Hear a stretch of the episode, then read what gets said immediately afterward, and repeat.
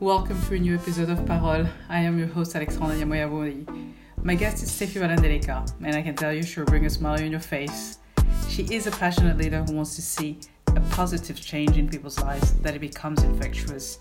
He is a woman who is much more than her job presents and is still striving for the best in her life. By the end, she even talks about Beyonce, because of course, Beyonce. Parole is available on Apple Podcasts, on Spotify, and wherever you listen to podcasts on Android. Listen, subscribe, follow, and enjoy. Hey, hello there. Who are you? How are you first? I'm good. How are you, Alexandra? I'm doing fine, doing fine here in Lyon, uh, chilling, but uh, I think like South Africa is much better. Yes, it's getting warmer. We are yeah. getting into our summer.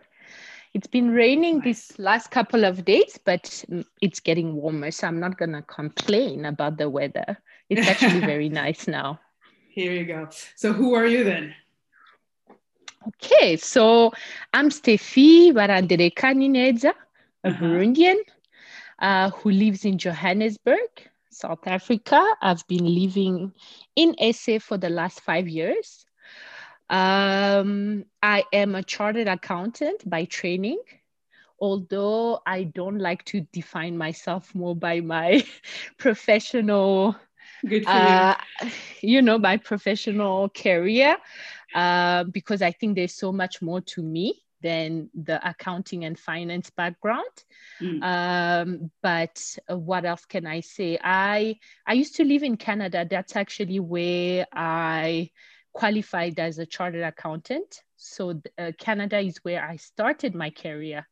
I started, I, I did about five years of career in Canada, but before that, I had spent seven years studying living in Montreal and then started my career, did five years in audit, mm-hmm. uh, mostly internal audit experience. But I always had a dream to go back home, home being Burundi, like mm-hmm. yourself. Mm-hmm. And so when I I saw an opportunity in 2014, the uh, Deloitte was opening uh, an office in Burundi.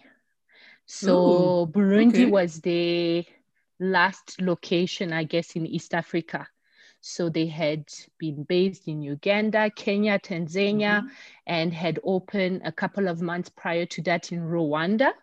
And okay. then decided to open an office in Burundi, which was a, a great opportunity for me to get back on the continent. Mm-hmm. Applied, got the job. So started with Deloitte uh, in Burundi in January 2015. Mm-hmm. But then, unfortunately, we all know what 2015 was for many yeah. Burundians. Yeah. So, at the same time, I had also received an opportunity to go to be trained at the Deloitte office in Johannesburg around okay. the same time where all the protests started in Burundi. Yeah. Um, so at that time, I, I, was on a three months training in Johannesburg and ended up never oh, leaving. Okay so it right. was never planned. South That's Africa great. was never planned, but it worked out well in terms of timing. Okay. And yeah, so I've been I've been uh, working in in in SA since yeah May 2015. I I currently I currently work in the banking sector. Mm-hmm. Uh, I work for a big bank in in in Johannesburg um, in the corporate investment banking side. Uh, I recently left, um, left the um, I recently left the finance and accounting wo- uh, world. So mm-hmm. it's been nine months that I, I am in an operational role in okay. Nice. Yeah. So that's me. That's me. That's interesting.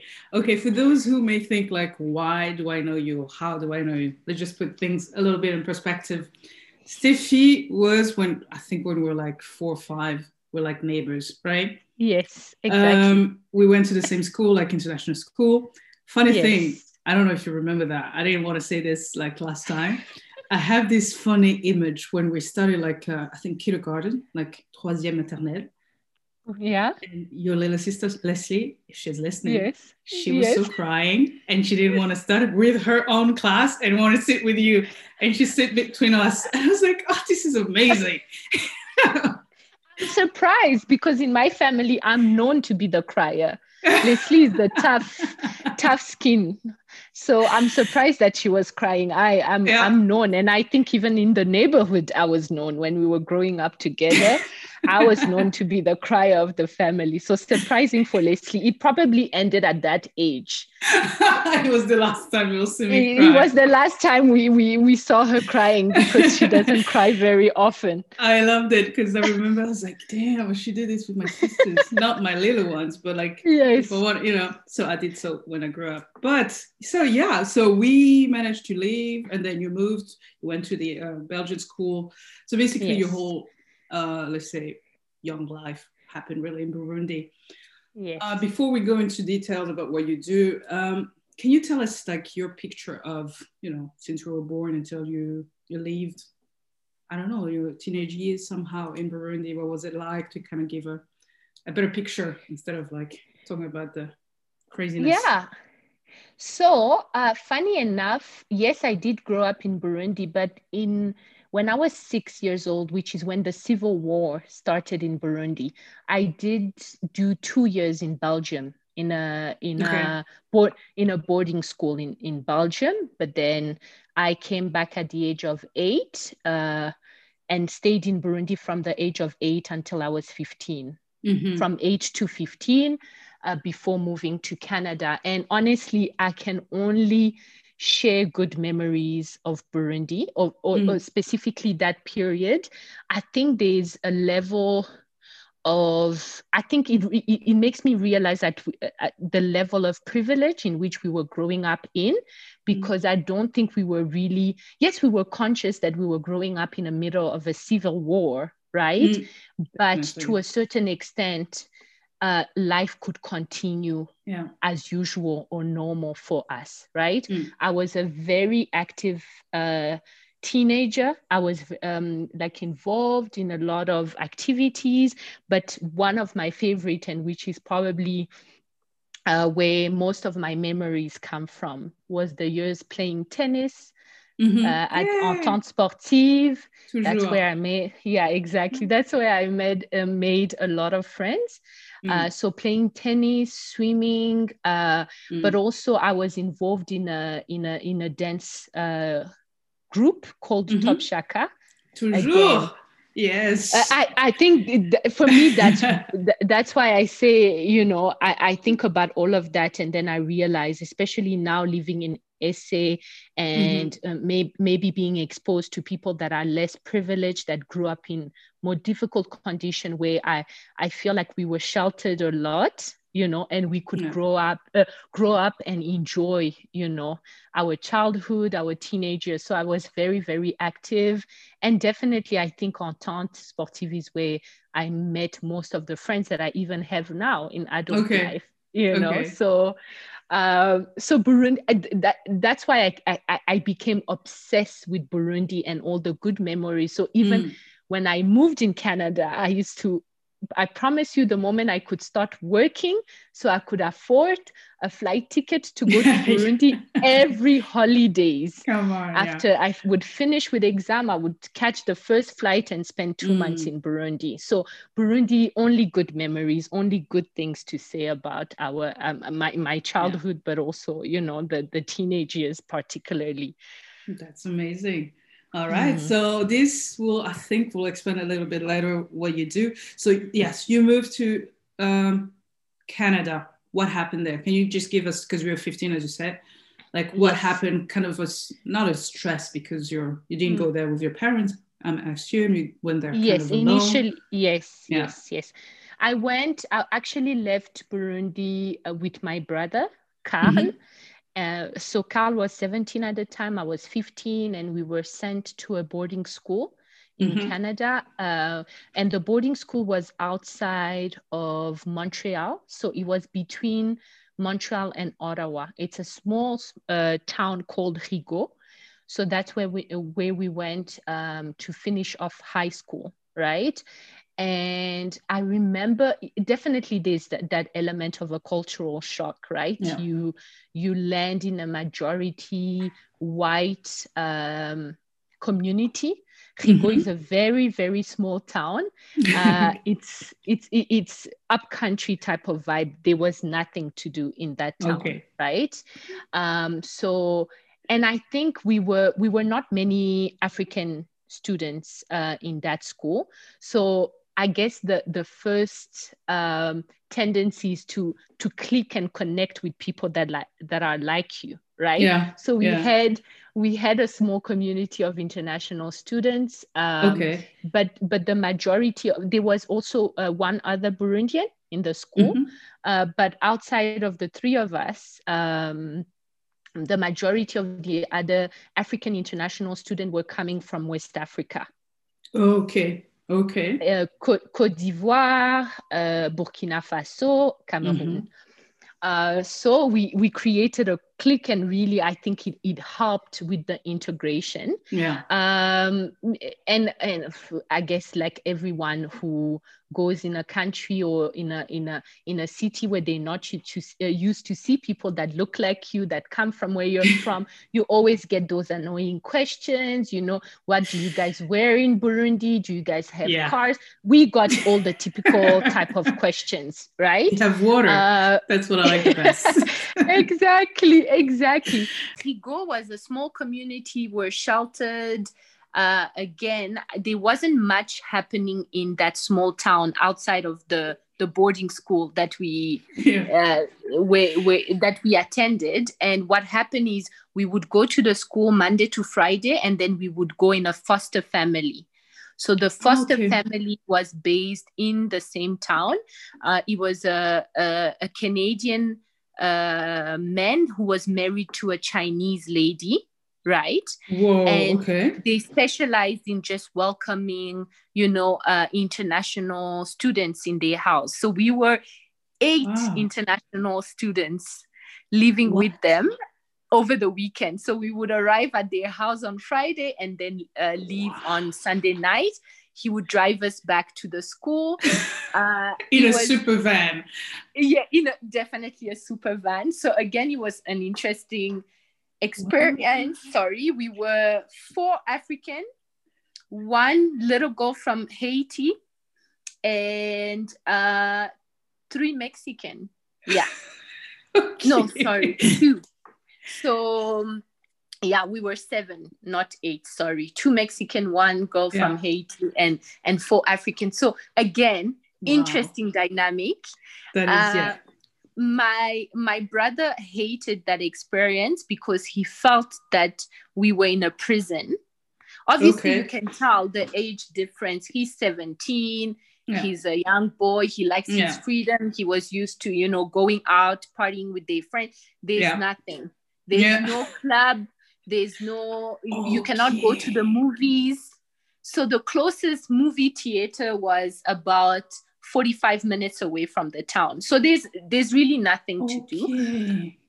I loved it. Um, I loved it because I'm a I love people. Again, I I, I think I, I love community. Not to say that Carl doesn't, he does, but again, take that, Carl. That, yeah, I think for Carl, it's all about freedom. He wanted mm. his freedom, which he couldn't have, I just created friendship with people not only at the boarding school but in our you know in our foster family and uh, because Carl and I were the oldest in, of, okay. of the of the international students that were staying in that family, I became very responsible. You know, okay, like we we had mandatory study time, all of the things that you can believe, like that are typical of a prison.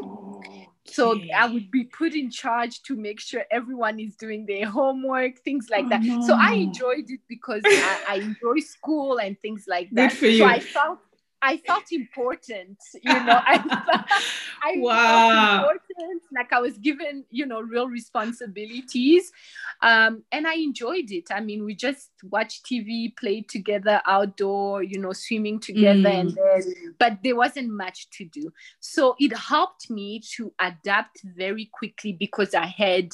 I created a small family or a small clique, mm. you know, and um, even at school i think what what helped me adapt is that i quickly signed up for activities you know Uh, mm-hmm. I think that that's what has always kept me or helped me adapt in a new context. I just try and do an activity that other people do in that country. And I'll okay. get to that when I tell you about moving to oh, SA. Nice. But for example, in, in Canada, in that boarding school, I joined the uh, the cheerleading crew, right? Come on. And and uh, mind you, being a cheerleader in a sport, first they they used to play rugby I don't understand okay. any rule of rugby. I just knew we needed to scream at a certain point. We needed oh to jump. we needed to dance at a certain point, and that was, you know. After the cheerleading group, there was the hip hop crew. So I've always been like an okay. active person. Mm. So that's how I adapted. You know, it doesn't mean that it wasn't it, it was hard. Obviously the french uh, you, you, i'm sure you know that the french that they speak in in yeah. canada it's not even Quebec, french. com- exactly. They look at us like we are the weird people. Meanwhile we think they are weird. So you have to adapt to all of that right? You adapt to the way they talk to the expressions and yeah. Yeah because the, the classes were in french yeah yeah so at that point oh. i'm still ah. studying in french so rigaud it's it's a french speaking okay. town it's in it's a small town in quebec so we spoke french yeah so okay. i mean it, it it yeah there's many things that helped me you know adapt very hmm. quickly mm. um i've also always been good at school so you know when you're when you're one of the smart people in class people want to be friends with you mm-hmm. because they want to do they want to do homework with you. They want to do project school with because you. Style.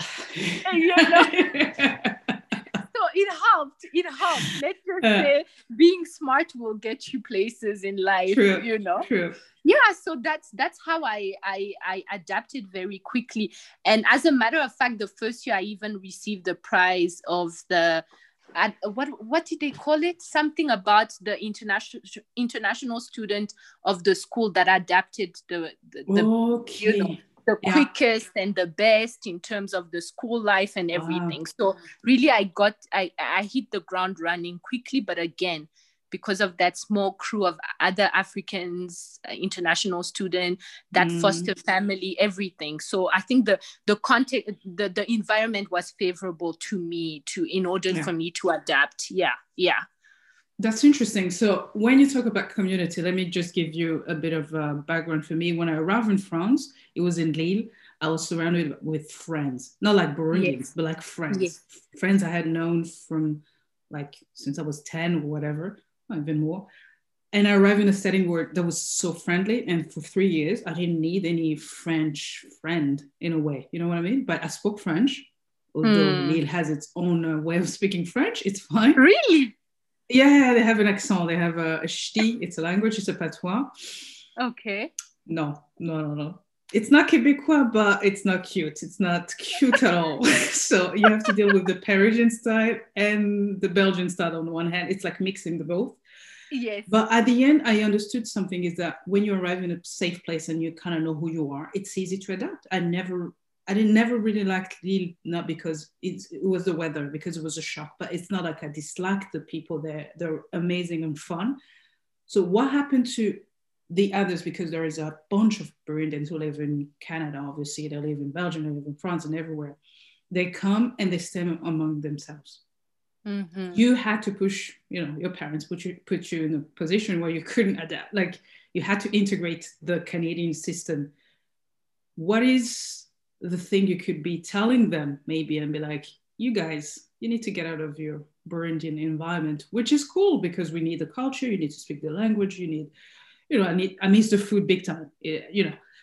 But you cannot evolve in Canadian society if you stay among Burundians. It's just what it is you know tell me because you're canadian i can just say yes whatever no, you're spot on because i think for me it happened like you just said naturally again the environment in which we were did not mm. allow us to hang out with burundians right yeah. and for me it was for that two years that I was in that boarding school. So then the effect of that means that even when I moved to Montreal, right, mm-hmm. which is where there, there was a lot of Burundians, and I had okay. friends, Burundian friends that were in Montreal. I was then able to always balance my friendships uh, in the Burundian community with mm. my local uh, Canadians and other, you know, international students coming from other parts of the world, yeah. right? Yeah. And to your point, I always, always encourage everyone who moves into a new country try and make local friends because Absolutely. what are you going to learn about the country if you only hang out with people that came from the same place as you did you know yeah. and even in terms of networking and etc so i think for me it, it, it's not a conscious decision that i made when i when i moved to to Canada because of the setting, you know, the boarding school, everything helped me. But then it paved, like it paved the way for how I would approach yeah. everything after the two years in Rigaud, you know, and it would even dictate how I integrated in SA you know and we'll speak mm-hmm. about that i think it's important for me to share my experience in south africa because i had i not made an effort and a conscious decision to make local South African friends, I, I wouldn't be in this country anymore. I wouldn't. Interesting. Would, yes. So I think for me, it's always been my motto. You need. What are you going to learn about the country if you don't make an effort to get mm. to know mm. their know their culture, know their language? You know, I have an objective to learn Zulu now, and um, I, I wow. need to leave SA whenever we leave this country because obviously the the dream is always to go back to Burundi. But by the time I leave this country, I will be speaking Zulu. It's important for me. Ah, yeah, okay. the same way, you know, I lived in Canada, I learned Quebecois, I learned English. Remember, because I was coming from Burundi, where we speak ah, the Belgian, yeah. French, um, and then Kirundi. Then I learned the languages that you know in canada mm. so i have to do the same wherever i live especially if it's a, i'm not saying if you live in a country for one year it might be too difficult yeah, you know of course yeah to to learn the a, a local language etc but you can still make local friends you know? Mm. uh, I, I, I think i listened to your interview with dedo and you you guys also spoke about the importance of networking Absolutely. right and for me net the, uh, getting to know people local people wherever you live for me it's part it's a huge part of building your network. Absolutely. So how is it like how did you manage for like for me i'm thinking about the the young Steffi who's like okay i'm going to go to uni and then i'm going to do this and this and that right you're surrounded with canadians let's just say at this point you're kind of canadian you know mm. you mm. understand the environment you, you you sense things differently were you in a position where you could be like advising other people and be like, mm, actually, my Burundian friend, it's not really how it works here. Let's just, you know what I mean? I, I think it came at at a later stage. Uh, maybe I was a little bit too caught up in school. So I've okay. always, and I'll, and maybe let me unpack my statement. What I mean is, when I was in Canada, so after leaving Rigaud and graduating from high school, um, in Quebec, we in Quebec we do uh, two years before you go to university, two two two years of prep. It's college, right? Okay. And it's called CEGEP, right? And in CEGEP, I did um, a program, an international baccalaureate. So it was a very difficult program. And again, I think in those two years, yes, I had my Burundian friends that I knew from Burundi, right? But I invested a lot of time in because I was just trying to survive and uh, and and and graduate and perform well in that in the inter, uh, we call it IB, you know, international mm. back, back just surviving the IB. I then became close friends with people that were doing the IB with yeah. me, but and there was no Burundian. Okay, yeah. uh, um, and not only there was no Burundian, but we were two black girls. I mean, me okay. and, and and a girl from Haiti. So I don't think I, I was in a position to advise people because I, I I have a tendency to be when I do something, I give 150%. So okay. those two years I was like survival mode. Full on. Okay. Let me do the IB. Okay. So I don't think I was necessarily a good friend in terms of advising them about that. My involvement and trying to, you know, advise other young Burundian came when I started working when okay. I started my professional care. So that's after CEGEP. After CEGEP, I went to McGill to do a bachelor degree in accounting. Mm-hmm. And again, McGill is known to be one of the top university in Canada. So we yeah. were uh, once again, I was very caught up in my world. But what was good about McGill is some of my girlfriends from Burundi were also going to McGill. Okay. So that's where I guess the Burundian connection came. But outside of those friends that I had that we went to the same campus, etc., I was again too caught up in in that in that world. I would I would think where I started advising and interacting more you know with younger burundians that had uh, recently arrived in burundi yeah. my last year in canada in 2014 we had started uh, a young a burundian young professional uh, group, you know, mm-hmm. and we were hosting events, networking events, we, uh, but it was just at the beginning of that. Um, okay. And uh, yeah, I, I have good memories of that and what I, my, or, or the dream that I had of that, you know, um, association because I think it was important for us to start giving back, being some of the Burundians that were given good opportunities. We had yeah. gone to good school, gotten a, a, a, good job. So I think you start bringing in more and more people of your community and telling yeah. them the importance to network, the importance to put yourself out there and not necessarily clinging. So I don't think I did it as much as I wanted, but um, I did what I could, I guess, in, in yeah. especially in my in my last year, 2014. Yeah, you had to leave. Yeah. Yes, yes, yes, yes. All right. So then you moved to South Africa. South Africa is another community we think we know because we're Africans, but honestly, after having read the uh, the Trevor Noah book and I had listened to this, you know, the jokes and the, uh, the, the sketches before, you kind of think like we're all the same because we've been colonized and blah, blah, blah. But man it is so different. Like it is like sometimes i want to understand and i'm like it's so scary just leave it there alex. You live there you didn't you were not born under the apartheid. What was the first like first shock? Because we talk about the canadian shock the french shock you know yes. but it's fine because yeah. we kind of knew what it was. But you just arrived there you're like yes. So, um, my experience in SA, I always call it a hate love relationship with this country. and like any relationship, a relationship evolves over time. So, I'm going to tell you the evolution of Steffi. uh, since 2015. So it's been five years that I've okay. been in this country and i would like to say my my my approach and my vision of this country has completely shifted so when i arrived again it wasn't i i didn't think it would be long term i yeah. came to sa it was supposed to be a three months um, training or internship yeah. period in the deloitte south africa office first shock that I got, Alexandra, was my first day at Deloitte in SA. I remember walking on the floor and looking around me and being like, why is there so many? Why are all the offices, the corner offices, you know, in the corporate consulting world, everyone who gets offices by the window, right? Okay.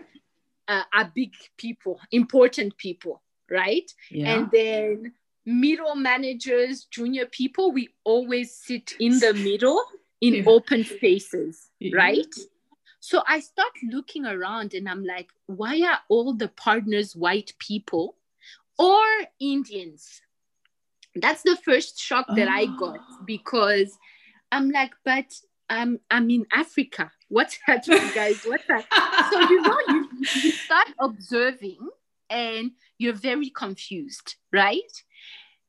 And the second shock was the fact that when I arrived in the office, I I easily spent two almost three weeks not being put on a not being put on a, on an assignment i was sitting in the office not necessarily doing anything mm-hmm. and every single time they would introduce me they're like oh this is the girl from burundi you know um, she comes from the Deloitte Burundi office. She's here to learn about accounting and finance advisory, yeah. blah, blah, blah and you're sitting there and you're wondering okay but when am i going to get a chance to do a client? Because the whole goal is for me to learn. I'm leaving in 3 months you know? When are they putting me on a on on on an assignment? And then one day i receive an email from someone and in their signature they had put the the professional accreditations right so mm-hmm. they would put their name, Mr. XYZ, comma,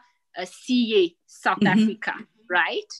Huh. So I was like, okay, I haven't put anything. So let me add the fact that I'm a qualified CA, but from Canada, right?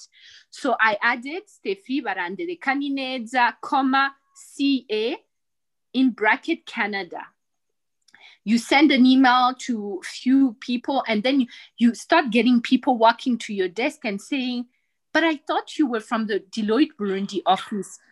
Uh, where where is the, what's the connection with canada? How did you qualify as a chartered accountant in canada? And i'm like oh but i actually spent 12 years in canada. I actually have only worked five months in burundi from january 2015 to may 2015 Alex, I promise you, the attitude and the approach and the way they looked at me changed from that day on. When people started realizing I had an education from a Western country. So I'm just going through the layers for you oh. to understand the dynamics of this country. Can I tell you that from that day, a couple of days later on, I got charted to my first client and was at finally given a chance to prove what I could do. And I've never sat in the office after that day. I went from one client to another, to another, to another, you know? So just to tell you the psychology of, and, and all these things, I'm starting to understand them now that I've spent so many years to say, oh my God, it was making sense because yes, there's the dynamics, there's the whole racial dynamic in mm. South Africa and but they also the dynamic that south africans i used to feel like they south africans see themselves at, at a certain level and then there's the rest of africa mm-hmm. so any african coming from any other parts of this continent you're almost seen as inferior in a way okay. you know okay. um but i think as I'm, I'm and the reason why i'm saying there's been a growth process you know i'm starting to understand that it, it it's just a, a it's it's a nature of self-hate you know you see someone who looks like you as another black person and because of the legacy um, you know other parts of the continent the legacy is colonialism here there's been mm. apartheid you know which leads to black people seeing themselves as inferior. So you come you come you, you come from being the oppressed to become the oppressor. That's how i see it in this country. That's why we hear we hear all these um, cases of xenophobia yeah. you know? Yeah. um, but i think it's a lack of it's self-hate but also an element of scarcity. You know when you've lacked so much in your life when someone else comes in the picture, you think they're coming to take away from you, you know? So then you start fighting that p- person. So scarcity mentality and definitely an element of self hate as Black people. So, what helped me navigate? Because I will tell you the and and what I've realized is maybe in in Canada mm-hmm. I had faced racism, but it was subtle you mm. know? It, it, it, was subtle. So you know those microaggressions that you don't realize they're happening to you? Mm. whereas i think in SA it happens in your face. So like we're not hiding it. No no no, no you, we're not hiding it and we want you need to know we see you different. You know you're different. You you are not you're not a friend in here. So and i i went through it was it was a difficult period because I, I made white friends in in Deloitte uh, when mm-hmm. I because the moment people start and they would only talk about my Canadian experience. For them, I'm not Burundian. At that point, you're Steffi, you're that girl that has evolved in Canada and who's been exposed, you know. So, because when I was living in Canada and I started working, I had traveled a lot, you know. I have the mm. so so then they're starting to talk to you, and then they realize, oh, mm-hmm. you've, you've done road trips in the US, you've been to mm. Europe, you've been, and then the white South African can can identify to you, right? Right, right. On the other side, you as a person you see other black people so you're attracted to them because mm. they look like you. So i want to be friend with the black south africans right? Some did warm warm up. The, the ones that gives you that they, they give you a chance you know? And i think that's the, that's the beauty of also trying to to be open minded because if you if you allow yourself to let them get to know you you mm-hmm. Then you can create real friendships but it doesn't happen automatically because you're you, it, it, from that moment on i went from being the african to being the the black girl who had grown up in a privileged world you know? So they see you more you know they see that the white people in the office can always and they always want to hang out with you you know? So it was a very um, difficult mm-hmm. dynamic to navigate but what the pivotal moment for me in my experience in SA was me deciding to study locally. Right. Okay. I decided to pursue an MBA in South Africa because I kept telling myself, you know what?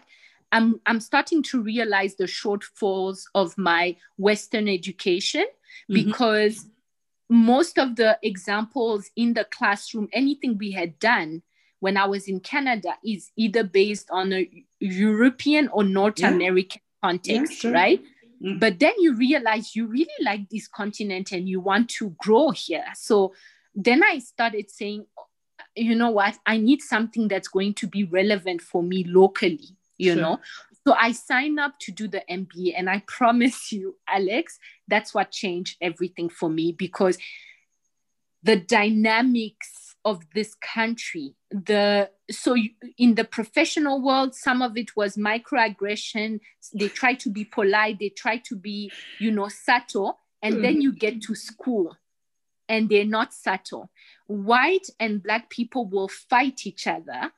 The division will be so clear. We had so many cases in my class. And then you i'm stuck in the middle you know because you're like, where do I fit? Sometimes my black friends in the MBA, so most of my friends were initially black, you know, in the program. And um, again, I think to the point that I made earlier, sometimes being smart helps you because people then want to be, they're happy to make you a study partner, mm. you know? Uh, so and the mba we were doing it part-time because we're all professionals oh, yeah. we're all working full-time yeah. we meet in the evenings so it's long hours on campus in in the evening we don't see our families etc mm. etc so we start bonding and i think um, it helped me because you know people are like okay let's we can include you in our study group you start okay. studying then they see okay this girl actually knows what she's talking about she's disciplined mm. whatever whatever but then i started realizing later on in the process that yes they are my friends but they still think of me as different and i'll i would realize later on or oh, they have a separate whatsapp group that they for black people and no. then you're not part of the whatsapp no. group, but as far as you know you're black you're black and then you're like but did they mean what, like what just the South African black or just like yes that's exactly what they meant and they would create uh they, they called it uh, real conversation also where they would talk about the real stuff you know oh, and i had i had moments of uh, especially the ones that I would be close enough to. You know, mm-hmm. I would be like, guys, what's happened? Like, what is wrong? You know, and and then they would tell me the moments they felt like I was oblivious to what they were going through. And uh, uh, one burn, one example that comes to my mind was one time we were sitting in class doing an, a, a, case study on a discussion on Uber, you know, okay. and yeah. the the the the lecturer started giving the example of Uber and asking us, guys, why do you think that taxi taxi drivers are fighting Uber? right why do they not want uber in this country sure. competition has competition has always existed what is wrong he did it on purpose just that's what an yeah, MBA is sure. about. You know, you trigger discussion. Case studies, yeah, absolutely. You know, you want people to debate, and then there's this uh, girl in our class. She's white, South African. She raises her hand and she says, "You know what? I think taxi drivers are fighting them because most of them cannot become Uber drivers be, uh, because to in order to be an Uber driver, you need to prove that you don't have any criminal case. Oh, okay. Alex, remember me? Oh. I'm sitting in class, and I again I think my I live in a bubble. I live in a bubble because I in the moment I didn't see, I, it didn't click. Oh no! Do you know that that day in one of the group, one of the before I got excluded from the group, I, I had groups with friends uh, that are Black South African. That night, the group was on fire. I mean, they yeah. were they were so angry. What do you mean? Do you, do you, does that mean that you think that all black people all black have yes have criminal cases that are criminals?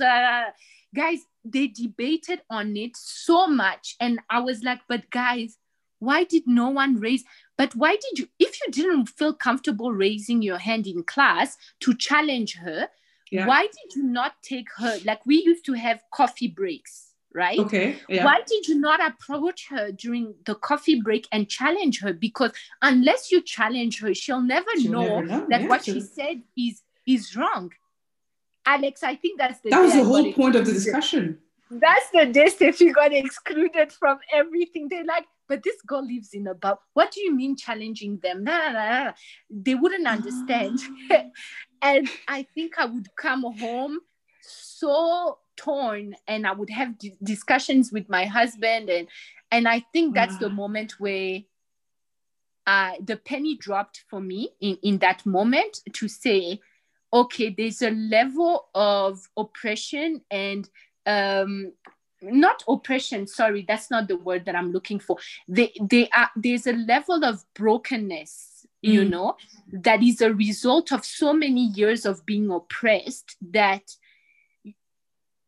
it's normal for them to get triggered by that it, it, it, they should be triggered by that you know but again me coming from a place a place of privilege and that's where I might bring the whole ethnicity in Burundi. I come mm. from an, an, ethnic group that was the, the privilege. So we are almost the white people in the picture. If you think about it, mm. you know, we were also oppressing to a certain extent another ethnic group. So you you you then start realizing that there's a there's a level of an understanding of hurt and brokenness that you that is difficult for you to relate to and you need to be comfortable with people feeling hurt by comments like that you know and not being ready to challenge those mentality. So the mba helped me so much yeah was was worth the penny man it was because now every time i feel like i'm being uh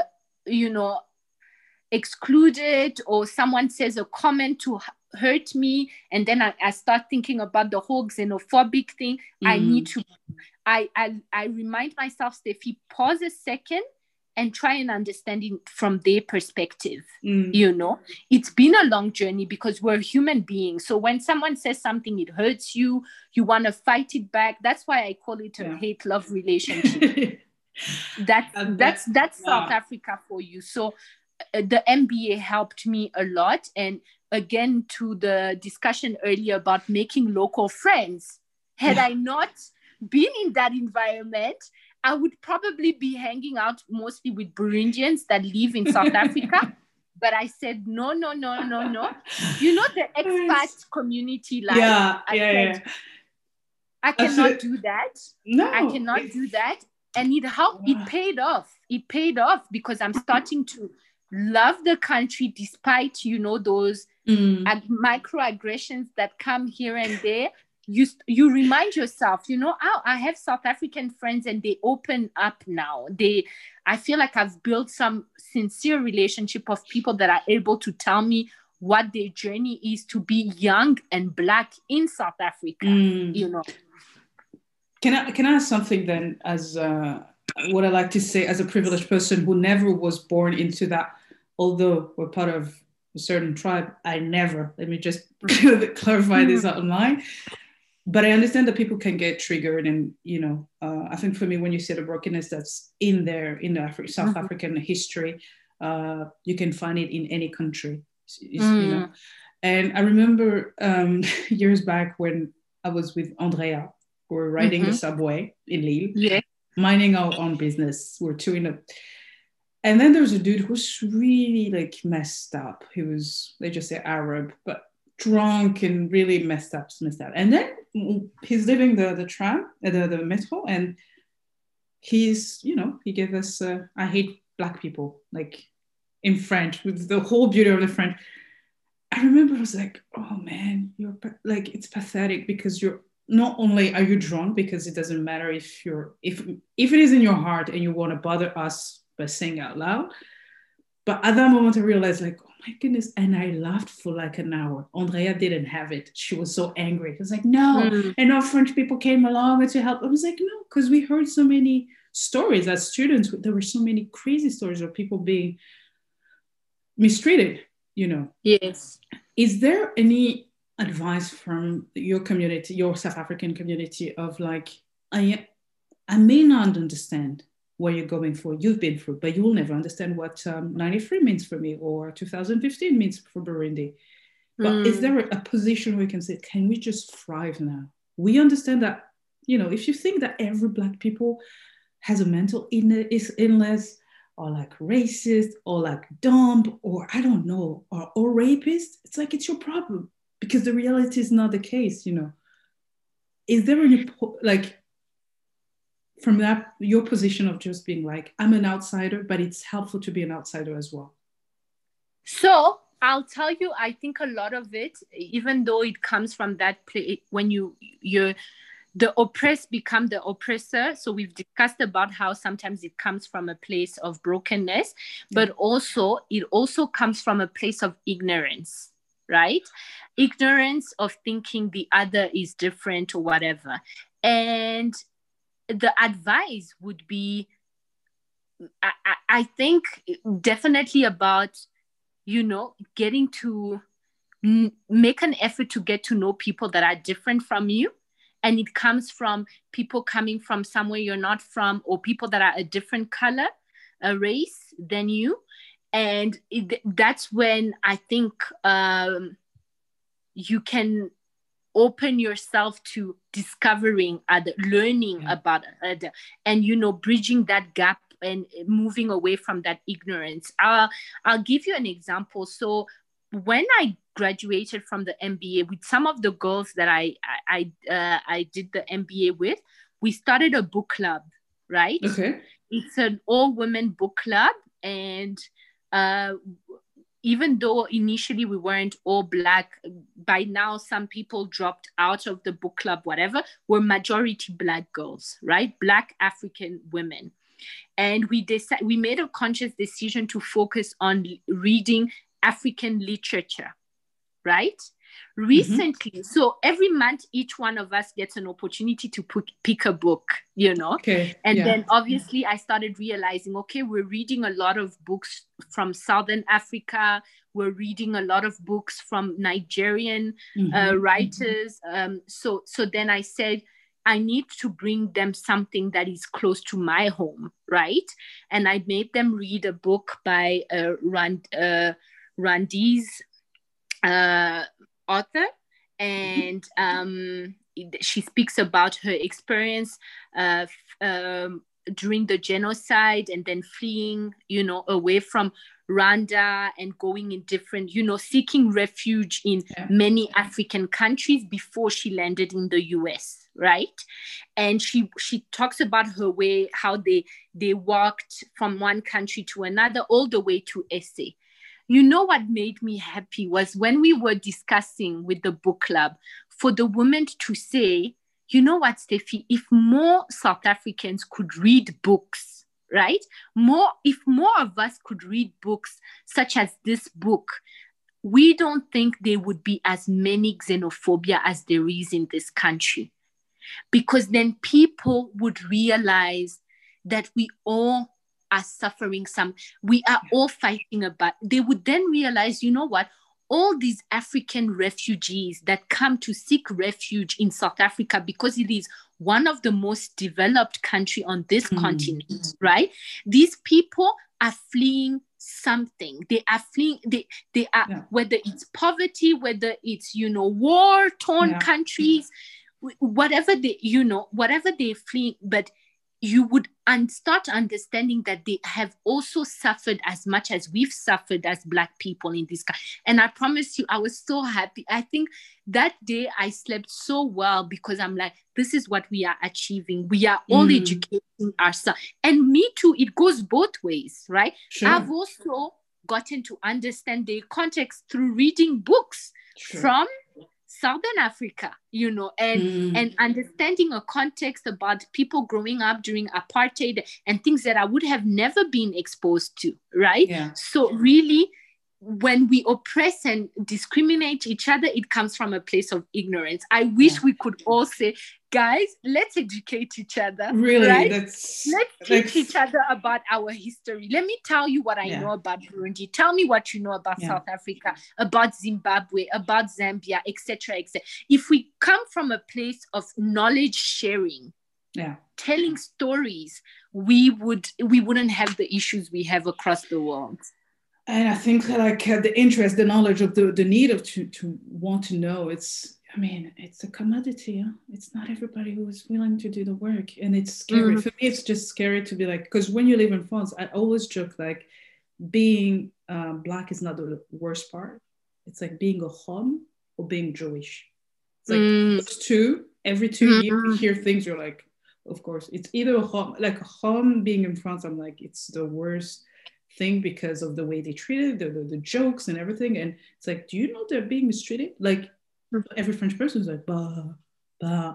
It's like, no. Mm. So if let's just start there. Like, do you understand why they're migrating here to Poland? Mm-hmm. So if we just stop thinking like, oh, it's a black and white problem, it's a you know brown skin and like, because at the end of the day, we end up like with so many criticism about and light skin. I'm like, what? We've reached a point where I'm hearing a lot of things. Where I'm like, okay. Anyway, so I want to jump on the education. Education. education is not in a classroom only, right? Oh, no, no, no. Beyond Exactly. So we know yeah. now we can educate each other through other mediums, right? So Absolutely. you don't need to be in the in a classroom. We afford technology affords us about being able to learn from different places while you sit wherever you're sitting. You're in France. Exactly. I'm in South Africa. You you tomorrow you could decide to know South Africa inside out and learn yeah. it from where you are Absolutely. in Europe. Absolutely. You know, so technology affords us that that privilege of being able to educate. So education, guys, let's free our minds because. this is where yeah no the, and but i agree with you it requires you need to be willing to do the work yeah yeah people doing the like, work it's it's take time but yeah it's mm-hmm. it's uh, less harmful to be ignorant mm-hmm. uh, the other thing i want to talk about is your work with the young girls obviously yes. really i think it's education then it's like uh, mentoring but like in a knowledge healthier, sharing yeah in a healthier environment i guess yes tell us yes. about that so I think that's why in the beginning, when I was introducing myself, I said I don't like my career defining me because there's so many other passions. Uh-huh. There's so many things that I do outside of work that I feel define me as a person more. mentoring young girls is one of them. So I'm very Yeah. passionate about it. So uh, let, let me just say this. The moment Yes. I say mentoring, you like you start smiling, like I love it. I- like you big know what? I wish I could get paid to do this. I would quit my job, Alex. I promise you, I would quit my Next job. year, do that.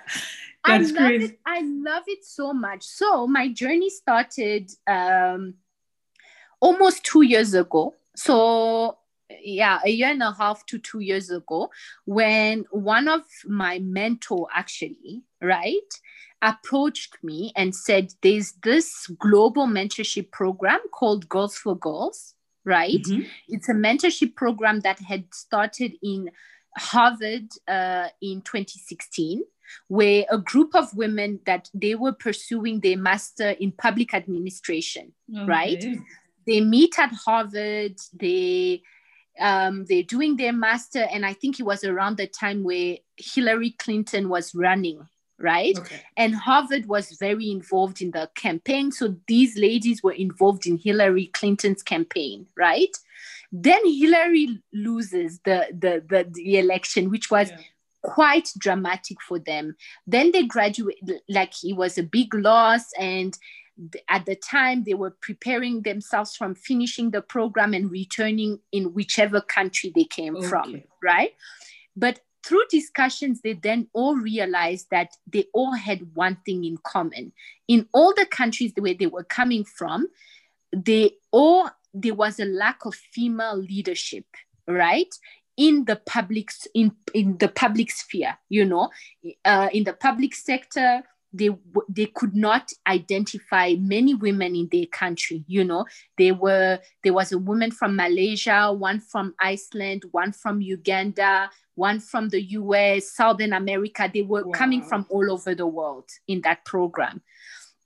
So they then decided to create that program girls for girls which has a mission to what we say is our mission is we want to empower girls to lead right? Okay. so they all went back home with that objective.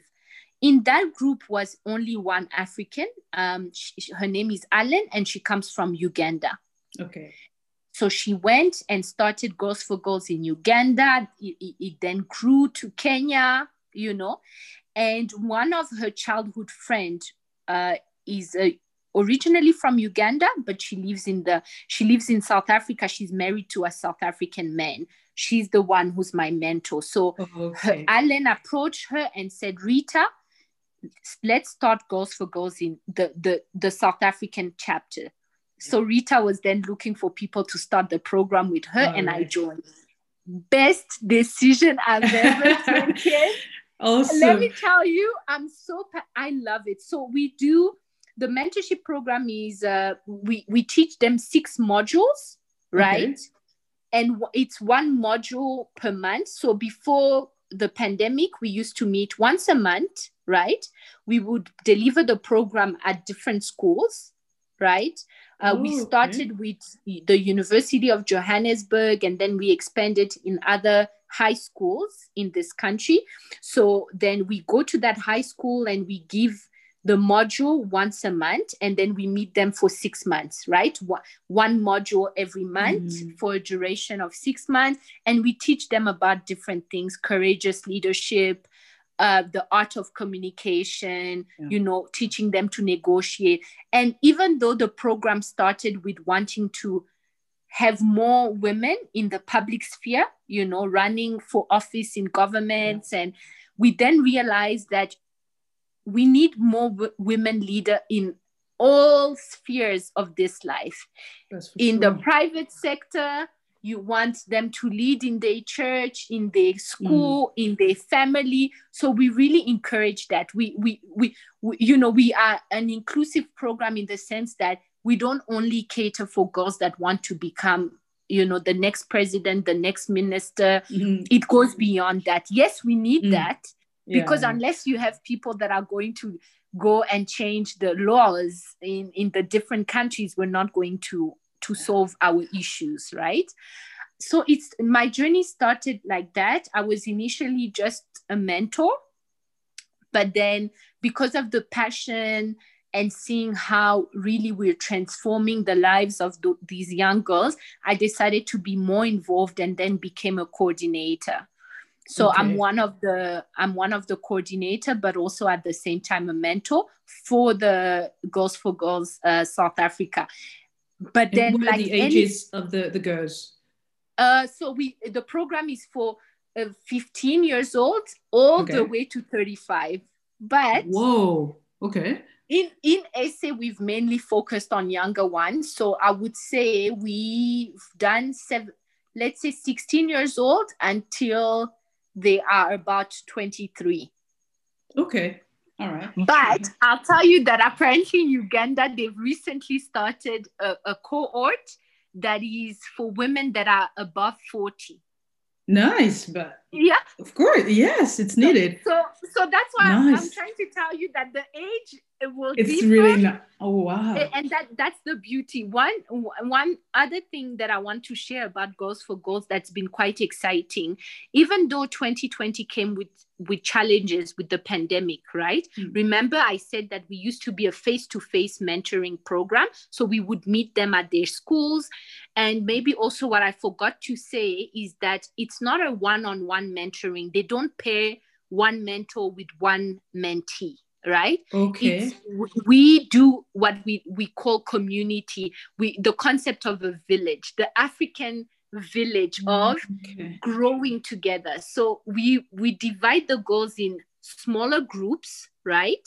Of let's say 10 girls and then you mm. put two mentors in that group.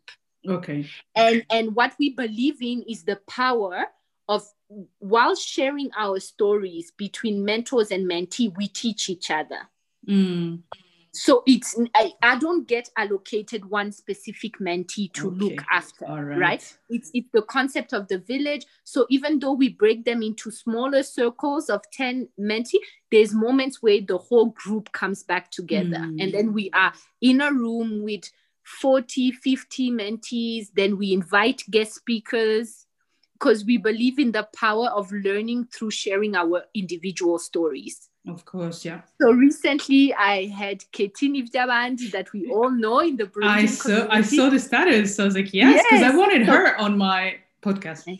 I'll get yes. in touch with her. So, so Katie was one of the speakers, and then we awesome. also have Arielle, who's another young Burundian doing okay. amazing things in in Canada.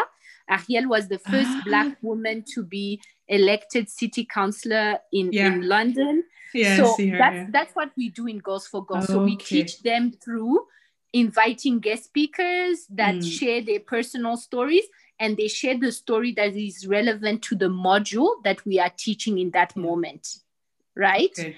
um so uh, what i was saying about covid-19 and the pandemic is then we couldn't meet face to face yeah. So we had to adjust like everyone else. So we had to start going uh, and delivering the sessions on Zoom, right? Yeah. Mm-hmm. Obviously, there's challenges that come with that because some of the girls that we are mentoring in South Africa come from very unprivileged backgrounds, mm. right? Mm-hmm. Some of them don't have a smartphone, they don't have a computer. So some mm. programs had to be put on pause, right? The ones that we could help and provide, you know, data and so that they can put data and then they can join Zoom via their phone, then we did it. Okay. The ones that couldn't, we had to stop and we will resume the program in 2021. But okay. what happened is then we started collaborating a lot more with con- other countries. Nice, yeah. So so then all of a sudden lining. you have Girls for Girls Uganda collaborating with mm. Girls for Girls South Africa. So the collaboration grew across countries. And we've recently graduated girls that were our first diaspora cohort.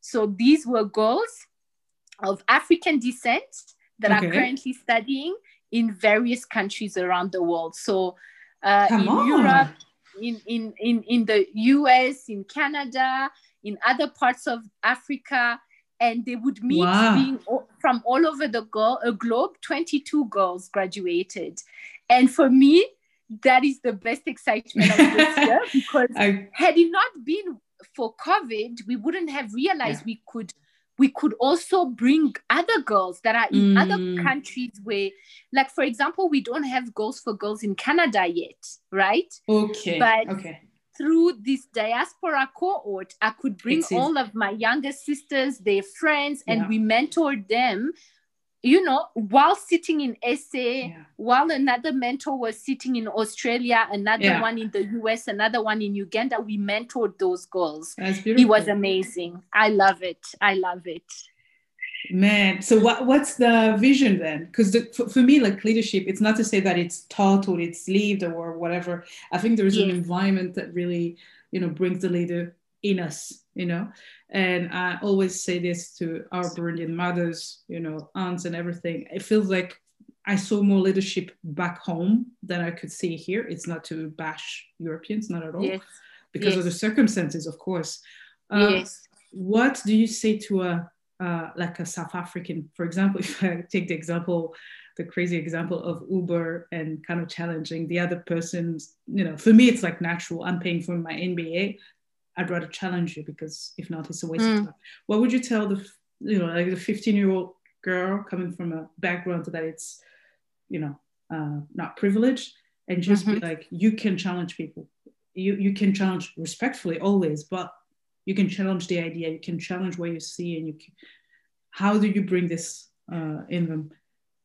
So let me answer that question two parts. So 1st mm-hmm. part when we speak about what is the long-term vision in Girls for Girls we have this vision of by 2025 we've given us ourselves a bold objective of having reached 1 million girls across the globe what? We want we want to graduate 1 million girls from Girls for Girls. And you, know what we realized? You know what we've realized, Alex, is that go, when you the impact of Girls for Girls goes beyond just the mentees. We've started seeing more and more of us as mentors also taking positions of leadership, also growing through teaching these girls about you know being a courageous leader uh, you know perfecting the art of communication. We ourselves are growing and mm-hmm. raising more and more our, our hands in the corporate setting or whichever setting we're in right? And we believe that by doing only when you have more women at the top right and for us it's not just a question of equality it makes it not only let's let me speak for example from a business perspective in the mm-hmm. private we know that companies that are run by women and men equally where yeah. you have an equal ratio or more women at the top you run those companies better they perform I mean, better financially yeah. right so the vision is unless we step up and take those positions. In South Africa, the biggest issue lately, we, the second pandemic they have in this country, mm-hmm. gender-based violence.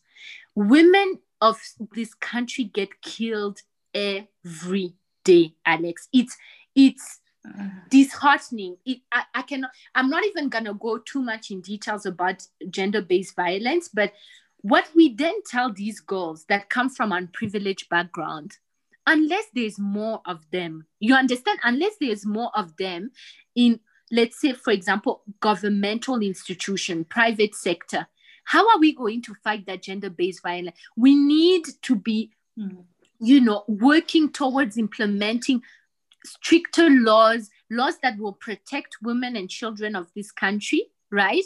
But also be more strict on how you deal with the mm. people that commit those crimes right so so unless you have more and more women for for us it, it it's a question of it's a survival thing you know uh it, we have no other choice but to encourage them to mm. and we mm. tell them it starts it starts on a smaller scale start where yeah. you are start yeah. in your classroom right? Uh, start with how you interact with boys at your school. When you see a boy doing something that is oppressive to another girl in your class, don't keep quiet, you know, call it out.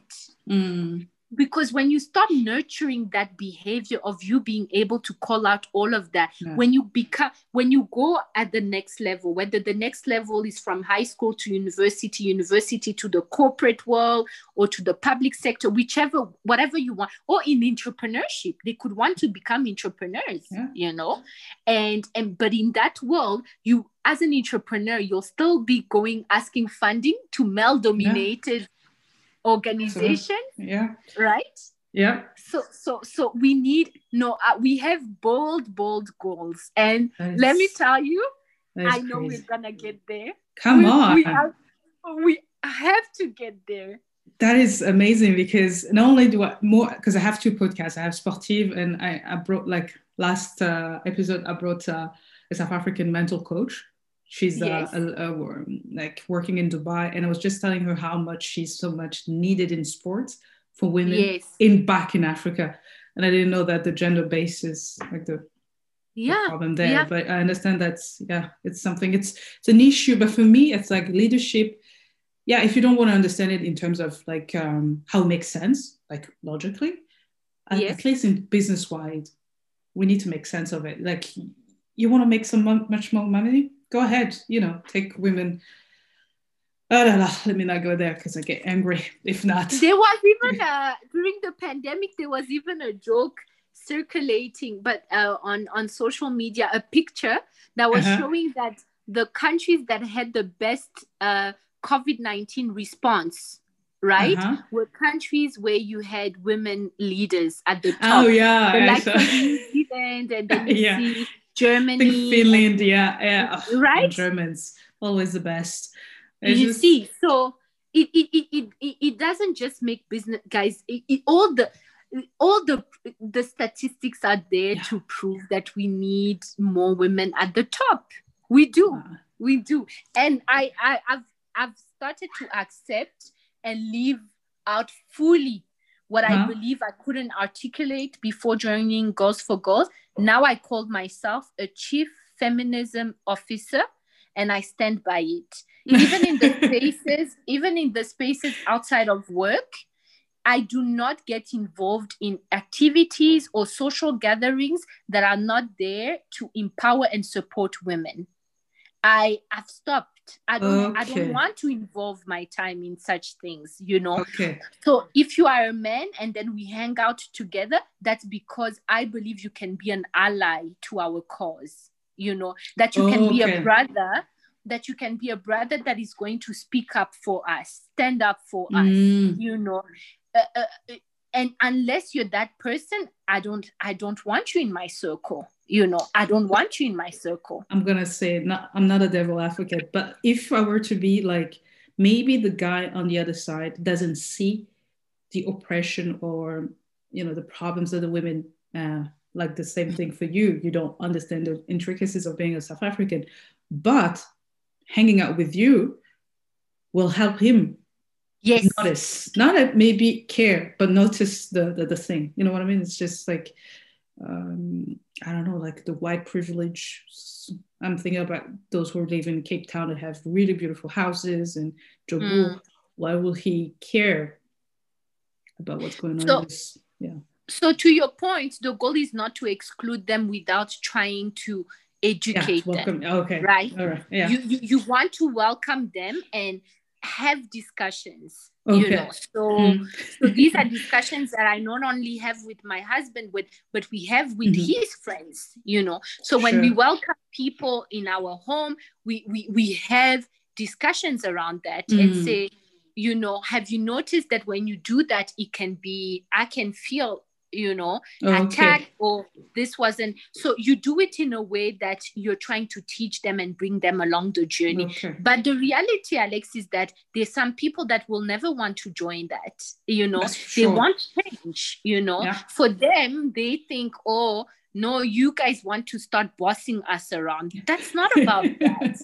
We just we just want you to see us as an equal person as an Mhm. equal human being that that deserves the same human rights that you have that's it you know I it's, not a it's not a fight for leadership so what i'm saying i agree with you to your point some people might be doing it without noticing the goal it's mm-hmm. it is for us to then point it out and yeah. uh, going back to you educate each other mm. you know yeah. All right so last question or maybe last two questions. Yes. What are the books you're reading or if any? And how many role models do you have? Like uh, your mentors your role models or i don't know. Yeah. So books i'm finishing up the the last book that we selected in the book club. It's uh it's it's the the book is called the secret lives of baba segi's wives right okay. it's a it's written by a, a Nigerian woman, and um, it's a fic- it's a fiction, so it's not a real life story, but mm-hmm. it is definitely portraying the life of many women around the African continent. So it's it, it speaks about a, poly- a polygamist marriage. Ooh, uh, okay. So he he has uh, four wives, and then they just speaks about the dynamics nice. In that household. So I love it and just from and i love it because it speaks about the stories of from the perspective of all the different wives yeah right okay interesting um, so so really really interesting book and because i think uh, in growing up in Burundi, we haven't really been exposed to polygamy a lot, yeah, right? Yeah. Mm. Which is something very common. For example, in South Africa, some of the tribes um, like oh, okay. Zulus are polygamist, etc., etc. Okay. So that was something that they were used to. But I kept telling the woman in my book club, I love it because it gave me a, a perspective that I didn't know and I had never heard about. Mm. Um, so that's the book, and then. Um, oh my god role models mentors i have many many many i'll start with my dad my dad okay. is definitely a role model I love his discipline, um, just how focused he is in life and how much he's a hard worker. People mm-hmm. laugh every single time I say that. For me, uh, when it comes to role models in terms of hard work, uh, just the work ethic, you know, I look after Beyonce and my dad.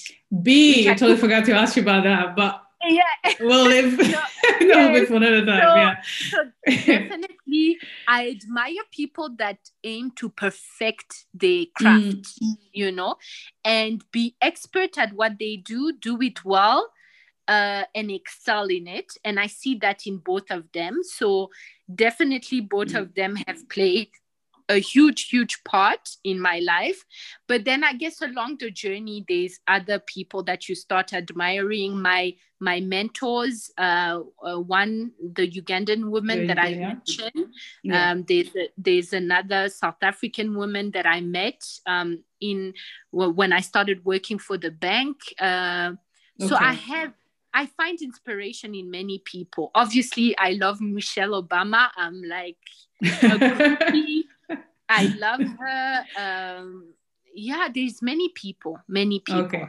All right. But I would say the top two is my dad and Beyonce. And Beyonce. Without, without a doubt. I mean, at some point you have to have dinner with her or like stay at her place for like a week or something. Right. but it's. I'm putting it in the universe we, you, you, need, you need to put it in the universe and hope for the best. My mom will kill me if she hears this. She's like, really? You're praying for this? Um, but uh, yeah, it's interesting. But the last thing, because you, you, you spoke about Zulu and either maybe the business person in me was like, mm, why not Afrikaans? Because I know the Afrikaans, it's the language uh, spoken with, you know, the ones who rule the area, basically.